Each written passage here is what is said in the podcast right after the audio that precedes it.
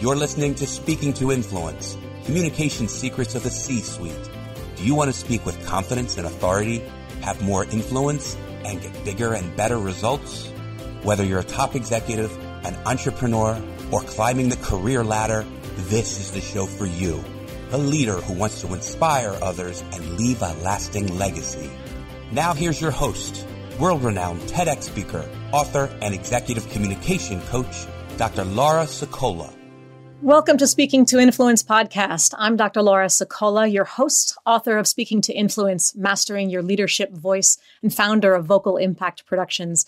My guest today is none other than Michael Houlihan, founder of Barefoot Wines, America's number one wine brand, and the co author of the New York Times bestseller, The Barefoot Spirit. He's a consultant, a workshop leader, a speaker, and co author of weekly blogs at thebarefootspirit.com and www.consumerbrandbuilders.com as well. Michael, thank you so much for joining me today. Great to be here, Laura. Thank you. Before we get into the official interview style questions, when we were talking the other day, you've done so many things, many of which, for anybody out there who reads The Barefoot Spirit, you'll learn how so much of this success was completely unexpected in that you never expected to go into the wine business in the first place.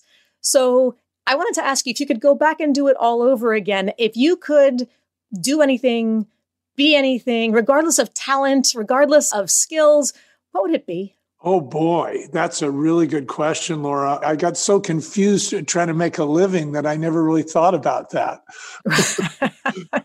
but, you know, in hindsight, I have to say that the most rewarding thing that I have ever done is what I'm doing now. And I could sit here and say, oh, I would really like to go back and be a mentor and a teacher and an advisor to folks. But you know, I wouldn't have had that experience. So, you know, you got to leave a little blood on the mat before they can believe you that you know how to box.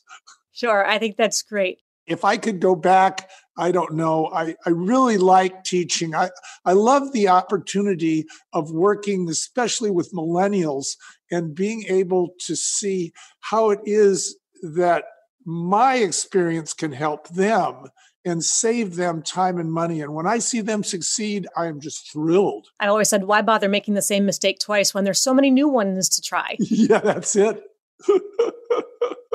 so, uh, why don't you give people a quick understanding aside from building America's number one wine brand, what is it that you are doing? You said, if I couldn't do what I'm doing now, can you give us a general sense of what that is? Okay, so now what we're doing is very interesting. We are basically saving the legacy of founders, and we're doing it in a theatrical format on MP3, which is also known as an audiobook. So, what we're doing is we're taking the founders' stories, their seminal moments, those scenes with actors and actresses and actions and outcomes that demonstrate a certain business principle so it's kind of entertaining, you know. So the person comes to work, it's their first day, and here's something for your earbuds. Download this. So they do, and now they're listening to their founder. He's in the garage. You know, the cops are knocking on the door, the banker's at the other door, the phone's ringing off the hook. His wife is yelling at him. He's run up all his credit cards. He has to make a sale the next day or he's out of business. And he doesn't really know what he's doing. He's fumbling and stumbling and floundering but guess what? He built that multi million dollar job, that business that is offering you that job. And so now you identify with them and whatnot. So, what we're doing now is we're preserving people's legacy in a way that reduces turnover and increases engagement. That sounds like so much fun for a founder to be able to tell their story, tell the story of their company. We've watched the Steve Jobs building Apple documentaries, docudramas, docu whatever they may be, but doing it instead of in movie format in audiobook. I love the concept of audiobook because you're not tethered to your device. You know, you can be jogging, you know, you can be changing your baby's sure. diapers or cooking a fine meal.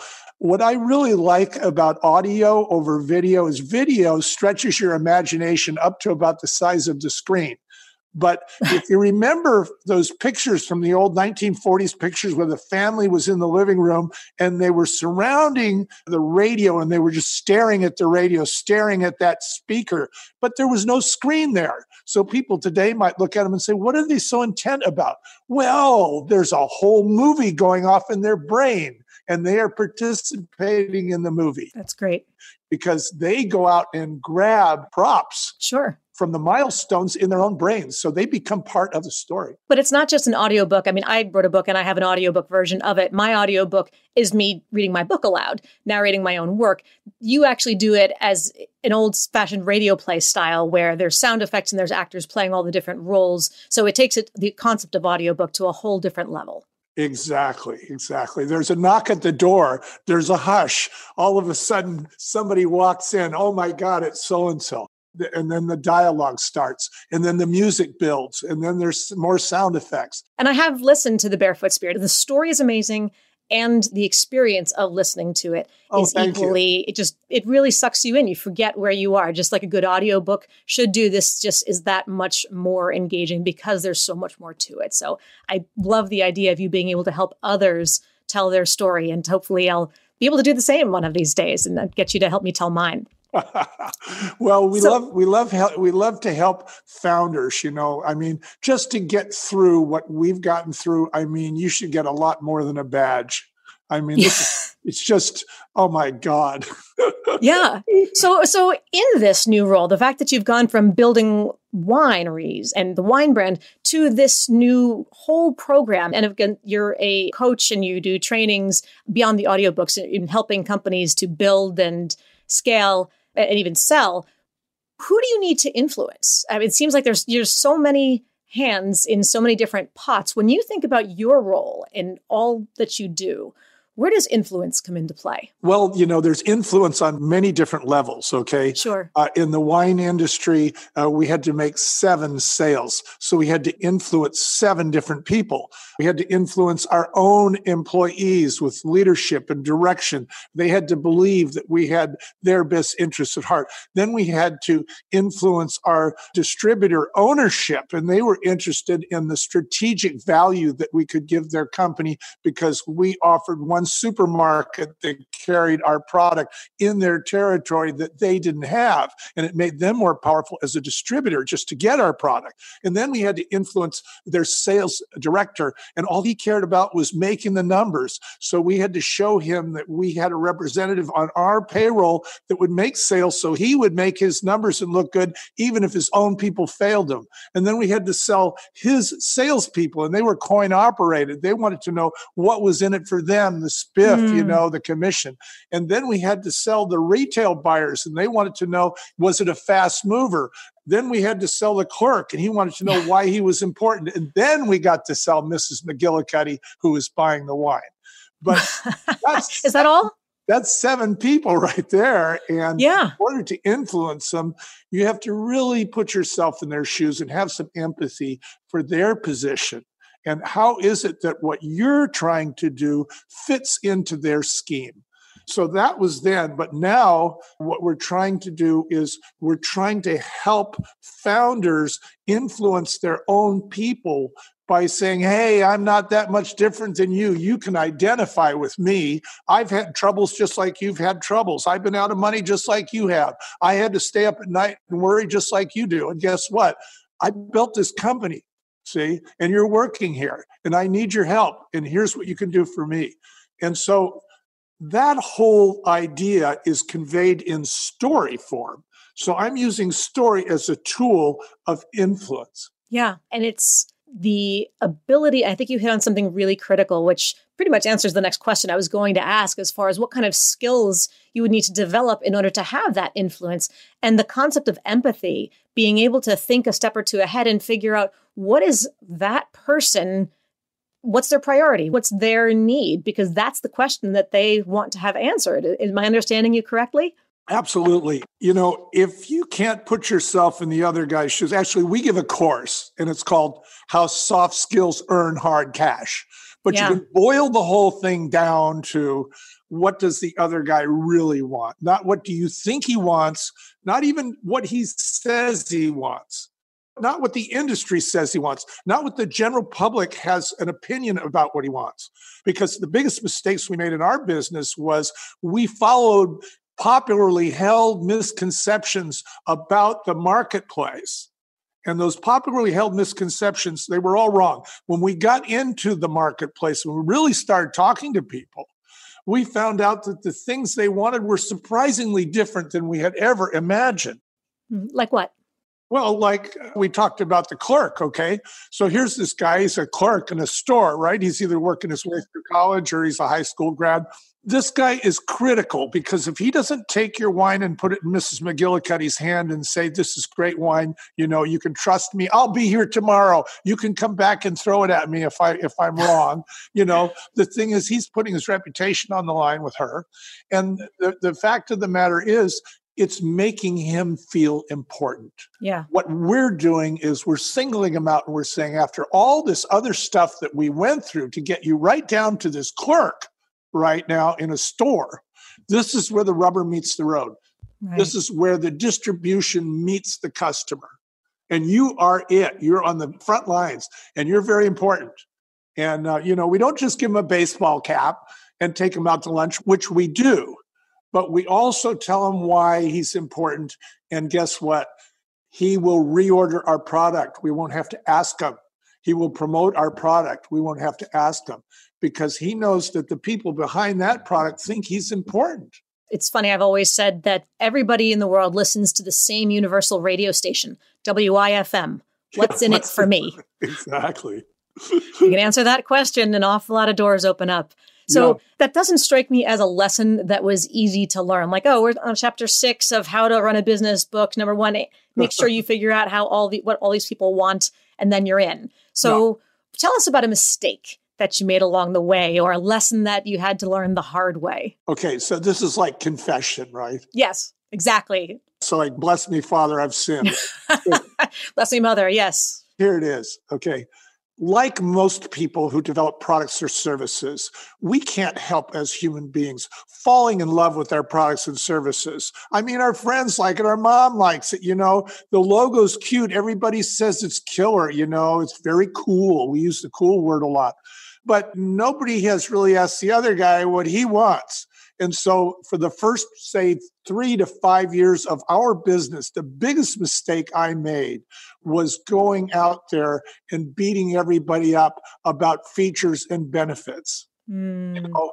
And I mean, I couldn't believe it. You know, I got this report that our wines were not selling at this supermarket in Minnesota in the St. Paul. So I got on a plane, flew back there, and I wanted to know why because it was a big supermarket, very important. And when I get there, it's out of stock. And I said, Of course it isn't selling, it's not in stock. so I went in the back room to see if there was any in stock, and there was the wrong SKU, the, the, the wrong oh. type of wine was back there. It was our product, but they delivered the wrong type. And like two months had gone by, and by that time, the scans were showing up on everybody's screen, and there was no sales in that store. Mm. So I went to the distributor and they said, well, it's not my fault. You know, it must have happened overnight when they picked these orders. You know, maybe you have to go talk to Jimmy in the warehouse. So I go talk to Jimmy. He says, oh, no, that's not my fault. He says, you got to talk to Fred. He's the forklift operator. I said, what time does Fred come in? He said, midnight. Mm. I set my alarm. I got up, you know, at quarter to midnight. I went down there. I took a sandwich with me uh, and I sat down, you know, with this forklift operator. And I said, just pray tell me one thing. How come you've made all these missed deliveries? He says, Get up on that forklift. He says, I want to show you something.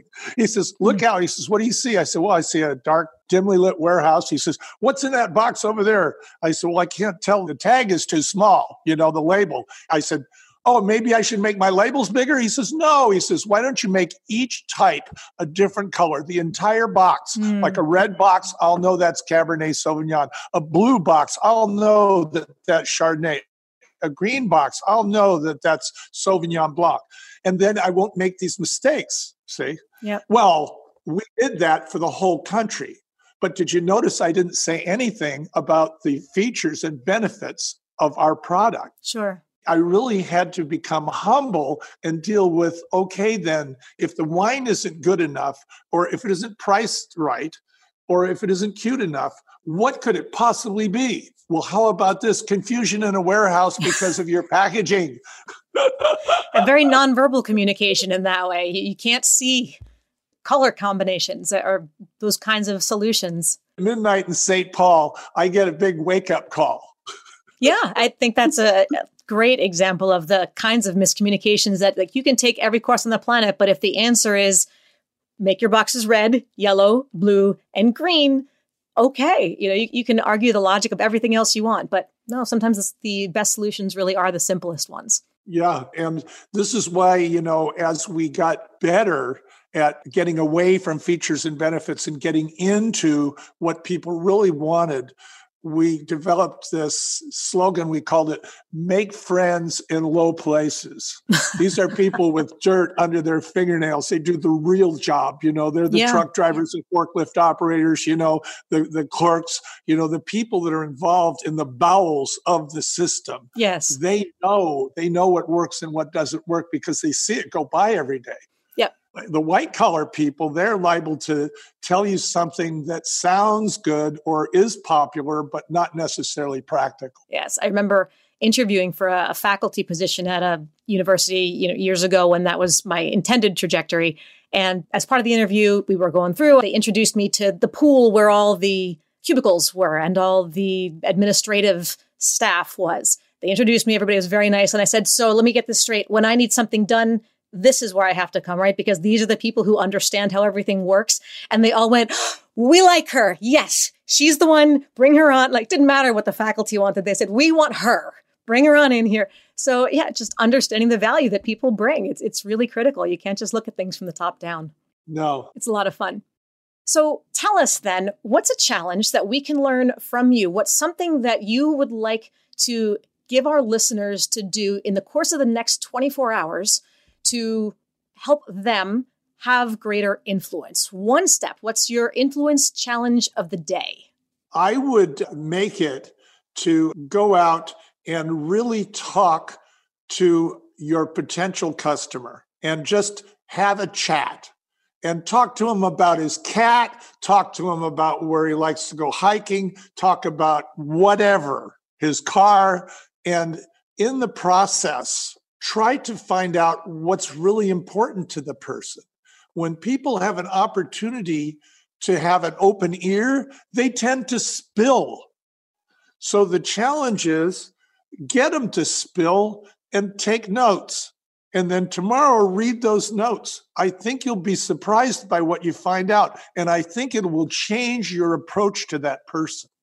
And if they aren't in direct sales and working with directly with customers, this can be expanded to direct reports or to people in your IT department. It can be expanded to outsourced services, for instance. You know, what does my accountant really like? Okay, by talking to your accountant about what they really like, you have a better understanding about how to present things, when to present things, you know, how to frame questions you become much more efficient in your ability to communicate the more you know about people. And know it doesn't have to just be a customer. You know it can be your boss it can be your direct report it can be an outsourced person it can be you name it a vendor anybody that you're relating to. You know we basically have three relationships one relationship is our vendors or suppliers. Those are people who are either selling us something or we need a service from them. Mm-hmm. Okay. And then there's people that actually work with us. And those are like direct reports, employees, or outsourced people.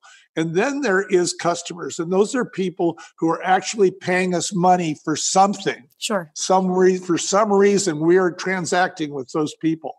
And those are the three relationships that we need to try this exercise on. All right, everybody's got their marching orders. You need to go and learn who the people are behind the voices, behind the emails, behind the whatever. Before you worry about their job, who are they and what's in it for them? So, we've been talking about your journey and your building your brand, your companies, and your new ventures with the audiobooks. But let's talk about guiding others along their journey as well within your company. So, whether it's with regard to succession planning or career advancement, et cetera, a common buzzword that we often hear is executive presence. How would you define it? And how would you evaluate it in others? Well, I think that this is really another word for leadership. But what it really means is that the people that work for you know a few things about you. One of the things that they know is, and this is probably the most important thing, and that is that you have their best interests at heart. So, what are those best interests? And we can talk about that for a half an hour. But so many employers tend to think that, well, you're getting paid a good salary. You know, what more do you want? You know, you're getting benefits. What more do you want? Well, maybe they want acknowledgement. Maybe they want peer acknowledgement. Maybe they want to be asked how to solve a problem. Maybe they want to be included in a problem. So that's an example. Another thing about executive presence is clear communication about uh, the target, the goal. Where are we going? Right? Hand on the tiller, steady through the storm, through the wind, through the noise. Just keep going, right? And that's what they expect in an executive. They want a consistent message and they want it to be a reliable message. Mm. The other thing that they want from the leader is they want to know that they have achieved milestones, that they are making progress, because that's part of the reason why they throw in with the leader. It's because the leader is able to demonstrate that his leadership or her leadership has definitely taken the ship in the right direction toward the port. So it is that constant feedback and status reporting back to the folks that are relying on the leader. So you see that the people who are like recognizing executive presence are recognizing three things. They're recognizing their importance to the leader and that the leader has their best interests at heart the fact that the leader has a goal and they're part of that goal and they understand how they fit into that goal, and that the leader is constantly reminding them of whatever progresses have been made. So those would probably be the three essentials. There's other things, but they kind of fit in under those three umbrellas. Sure. So then when you're grooming a high potential employee for an executive position for promotion, or you're looking to hire someone outside, what are the three most important communication skills that you look for? Well, first thing I look for is do they take responsibility for their own behavior or are they a blame gamer? If in the interview, one of the questions I always ask is tell me about the biggest mistake you ever made and how you handled it. And if they say, oh, well, you know, the biggest mistake I made was I thought this about that, but, you know, there was really confusion about the way it was written. And, you know, uh, basically anybody could have made this mistake. And, yeah. you know, uh, you know, we went on, you know, and, and, and uh, achieved millions of dollars, uh, even though the mistake was made. That's the wrong answer. Okay. Yeah. The right answer is I took complete responsibility for the mistake. And then I realized that several documents had to be changed in the future so that this wouldn't happen to somebody else. Uh, there was misunderstandings. You know, I've changed the way that I communicate with people. You know, here's the five things I did to solve the problem. Sure. Uh, that person is so hired. They are so hired. so, so I'm look. That's really a leadership tell right there is taking responsibility. Sure. The other thing too that I look for in terms of leadership is people's ability to communicate with all kinds of people because when you're a leader you can't just have one style. I know there's this whole thing out there about what style of communicator are you? You know are you aggressive? Are you yeah. this are, you know the heck with that noise. You have to communicate with everybody. So it really boils down to what we were talking about earlier. You know can you as a leader find out what it is that you have to do, how it is that you have to frame your premises and your words with each individual that you're confronted with that you have to work on. So that's also important. And one of the ways I find out about that is I bring other people into the interview who I know have very different personalities. Mm. And I let them take over different parts of the of the uh, interview and sure. see if the person can be a chameleon mm. basically reflect their personalities. And then the third thing that I look for is um, discipline. Mm. You know, it's one thing to say, oh, yes, I'll finish this job on time. But will you finish the job on time if you have to work until midnight? You know, uh, will you meet uh, deliverables no matter what? You know, in other words, can I trust your word? You know, are you going to be somebody who I can depend on, right? And um, of course, what happens with, at least happened with me, is I would bite off more than I could chew. I would say I could do things that I couldn't do, and then I would be up till midnight, you know, and sweating bullets right down to the deadline. And so I learned how to down brag myself, you know, as, as they say, you know, under promise and over deliver. Right. But I mean, those are all leadership skills that I look for, uh, or what you call executive presence. Yes. Sure. So you know what the opposite looks like and how to use that as a red flag of sorts to decide, oh, okay, you decided to deflect that responsibility rather than taking it. So yeah, perhaps we won't hire you after all. That's that's a good red flag. And if there is executive presence in the room, then there's low anxiety in the room, right? Hmm. There's low confusion in the room, right? right. People right. are peaceful. They're moving ahead.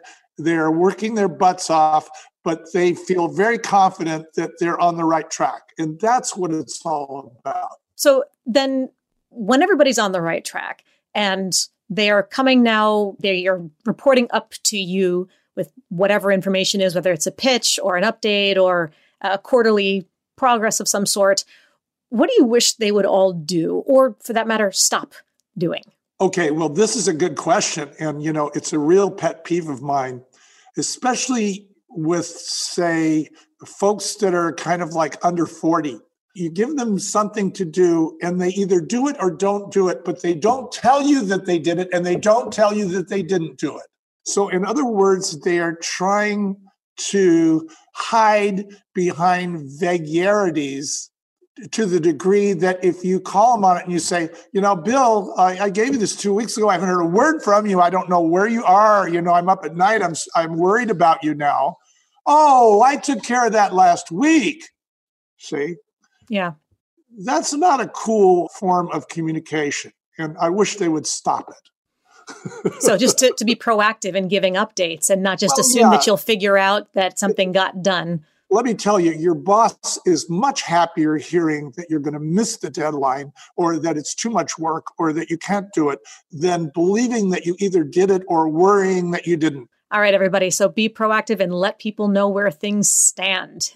For yes, better or for worse, let yeah. me know. Don't make me guess. Don't make me follow up with you to figure it out.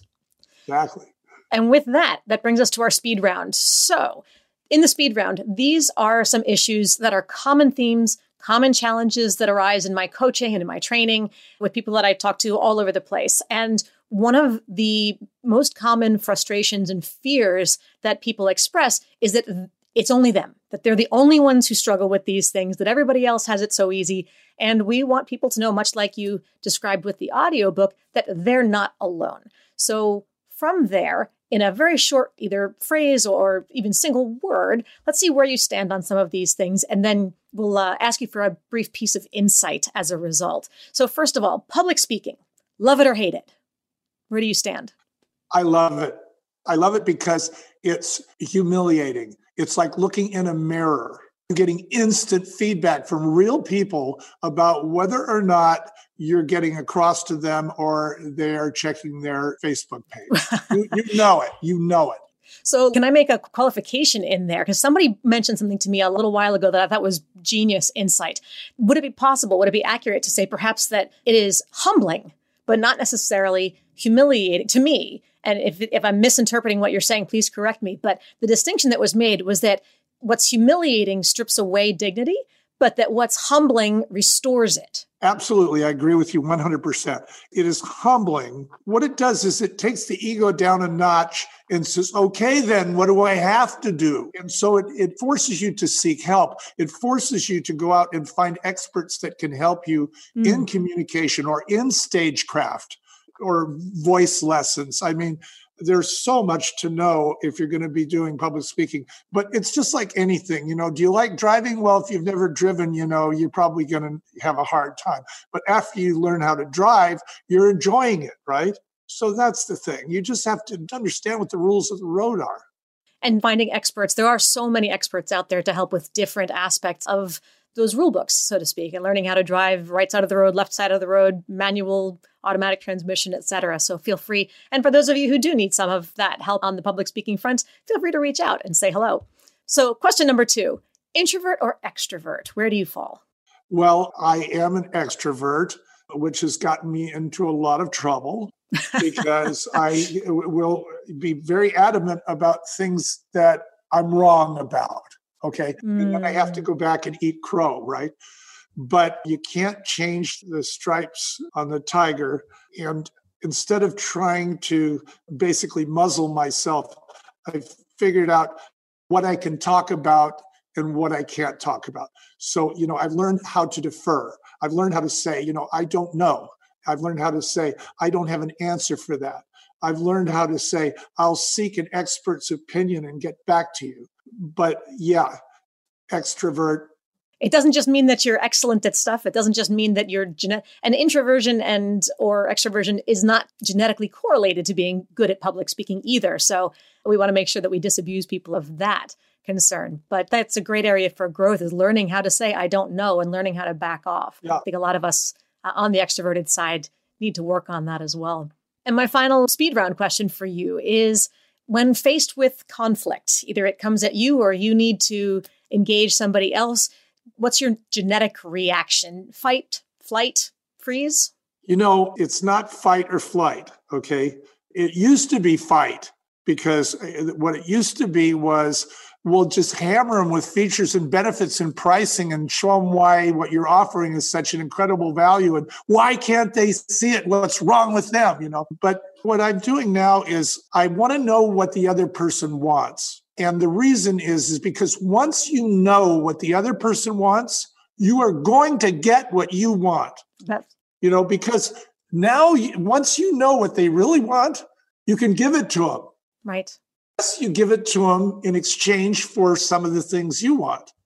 See, but you can't get them to do what you want without knowing what they want.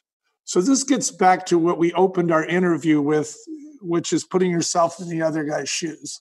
I don't think it has to be fight, flight, or freeze. I think it can be ask and listen.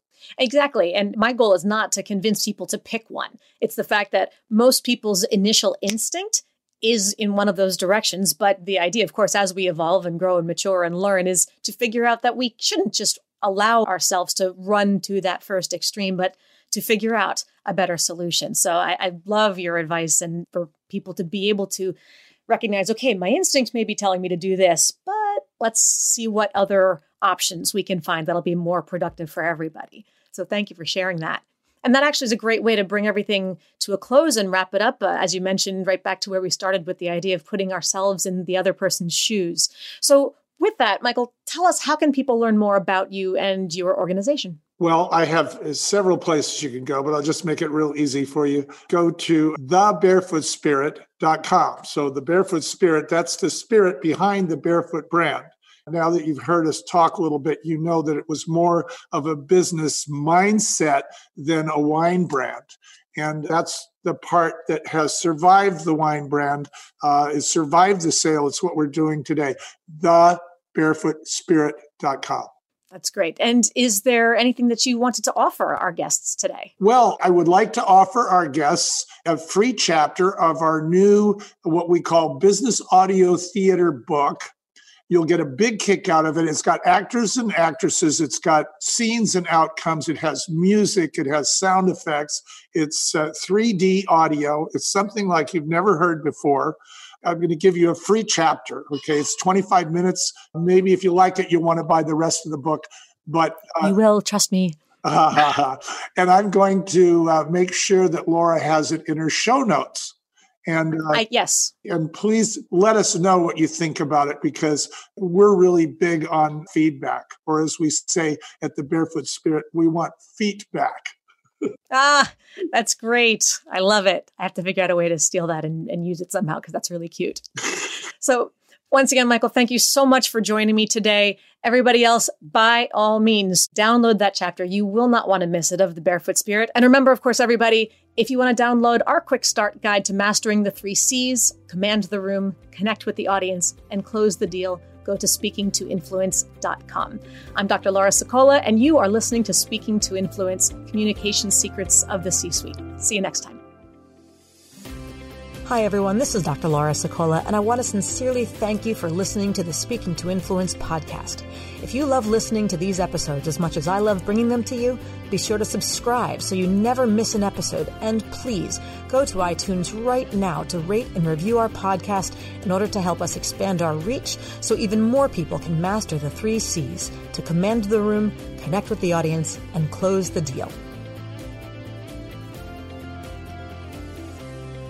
Thanks for listening to Speaking to Influence, Communication Secrets of the C-Suite, the show for leaders who want to speak with impact. The hosts, producers, owners, and media distributors of the show make no guarantees that the strategies and information discussed will result in profit or other success and may result in losses. The opinions and statements of the hosts and guests do not necessarily reflect the opinions of the owners, staff, managers, broadcasters, or sponsors of the show. No medical or psychological therapy or personal or professional wellness or relationship advice is offered in the show. You are advised to seek counsel on matters related to your health, family, relationships, job, or other business and legal matters from licensed advisors in those areas prior to making any changes in business or lifestyle. No information provided may be suitable in your situation. As always, take responsibility for the decisions and actions you take, including the reactions they may make in your work, family, health, and life.